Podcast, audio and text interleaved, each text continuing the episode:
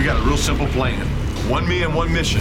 Georgia has won the national championship.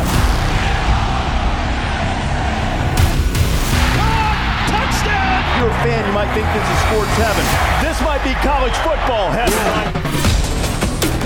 This is ESPN's College Game Day podcast. Now alongside Pete Thamel, here's Rece Davis. Hi, I'm Rece Davis, the host of College Game Day. Hi, I'm Pete Thamel, college football reporter for ESPN.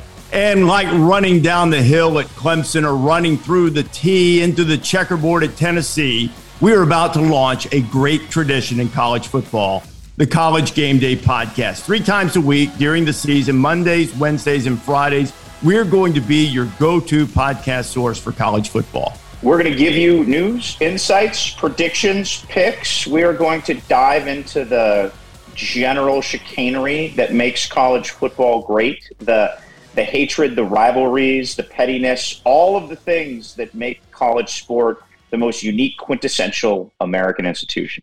And put very simply, Pete, here's what people can expect in the podcast. They're going to listen and they're going to be able to validate why we do, in fact, hate their team and why we also love their arch rival more than anything else on earth. They will be they'll be able to validate those feelings for sure each and every week as we as we navigate our way through the greatest regular season in all of sports. And I, I know we're going to talk playoff and all of that stuff. The one thing that I worry about is ruining what's great, or not ruining, diminishing what's great. And that is the drama, the winner take all moments that you get at random points during a college football season. And we're lucky, Rece, to have a front row seat to you know the greatest games each and every week in college football. And we're going to be able to take the listeners a little bit behind the scenes. What's it like to be in Ryan Day's office two days before they play Notre Dame in the opener? What's it like to be sitting with Nick Saban as he prepares to play an SEC West game with huge stakes? Uh, we're also in the middle of the passion, which I think is the greatest part about college football. Sometimes it's a rational passion, but we sit in that cauldron and we can give people a little bit of a little bit of a peek behind the curtain into uh, into that world. You know, because both of us have been around the block a little bit with this. We have access to the people you want to hear from in college football. So David Pollack will be joining us. Desmond Howard will be with us from time to time. Uh, we'll even try to hear from Kirk Herbstreit, who's going to be a rather busy fellow during this football season. But Kirk's going to join us uh, among many others. You you've got an unbelievable contact list on your phone, and, and I might be able to get through to a person or two from time to time, at least among those who haven't blocked my number.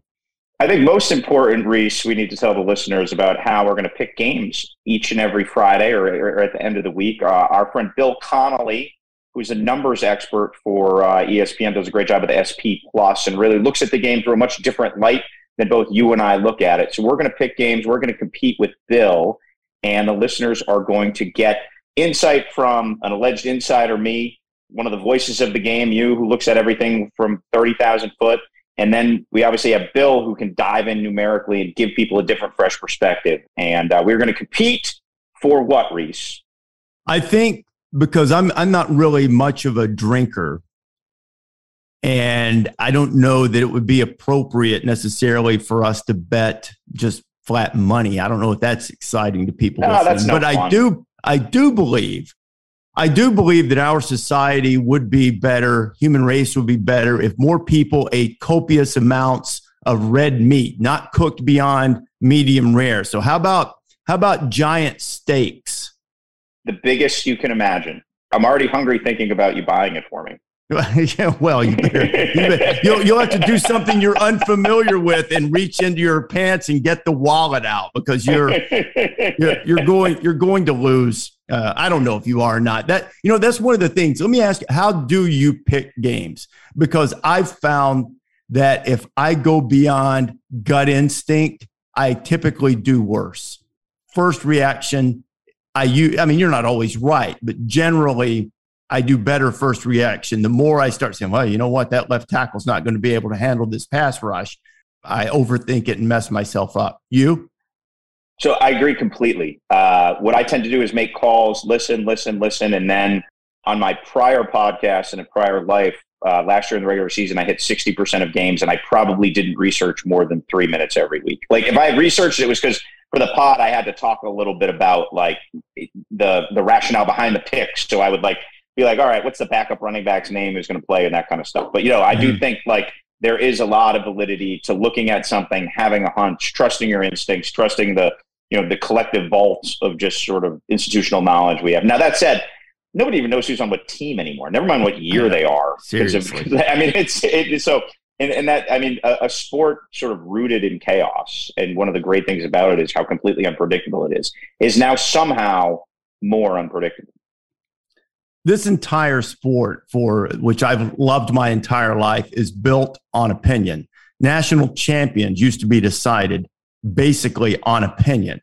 And, you know, because of that, I think the the gut instinct works better than anything else in picking games. Although everybody's got a formula, Connolly's going to come in here and tell us how SP Plus has been uh, absolutely correct, sixty eight point four percent of the time with the EPA difference of you know uh, that's expected points added for those of you who don't uh, follow the math that close. So when the EPA difference is 2.3 or more, I'm 78%, you know, or something. So, uh, but yeah, I can't, I can't do it that way. I go, I, I go rhythm and flow a lot of times. Like I'm already looking ahead. And though I think Alabama is much, much better than Tennessee, even though I think Tennessee's improved and I ranked them in my AP preseason top 25 poll it's a danger spot. It comes right after the the big stakes game against Texas A&M, and then you go on the road to Tennessee. So I look I look at stuff like that a lot of times too when I'm picking games. In college, one of the things that makes it great are the schemes are so different that you can look so dominant against one team because you play a certain way and they play a certain way. And then the next week you can just it can just be a, a complete just bowl of dog food because it's just nothing nothing nothing tends to correlate from week to week. This is my favorite time of year, Rece, because we've spent eight months making predictions and projections that almost become concrete. We are to believe Tennessee is going to be great this year because we've been talking about it for eight months and they have X, Y returning starters. We there are all these things that we have just come to accept that NC State is a top 15 team. And then week one is just going to lay bare so many of those predictions as just complete foolishness that we just talked ourselves into for eight months. I'm going to make a couple of pledges to you right now to you, the listener, not necessarily to you, Pete. I don't, I don't feel like making pledges to you just yet. We've got to develop in our friendship a little farther along than that. But I will pledge to you that I will not, as I evaluate these teams and rank these teams, I will not try to validate my predictions. I will try to reflect what I, I won't try, I will. I will not validate my predictions. I will reflect what I see.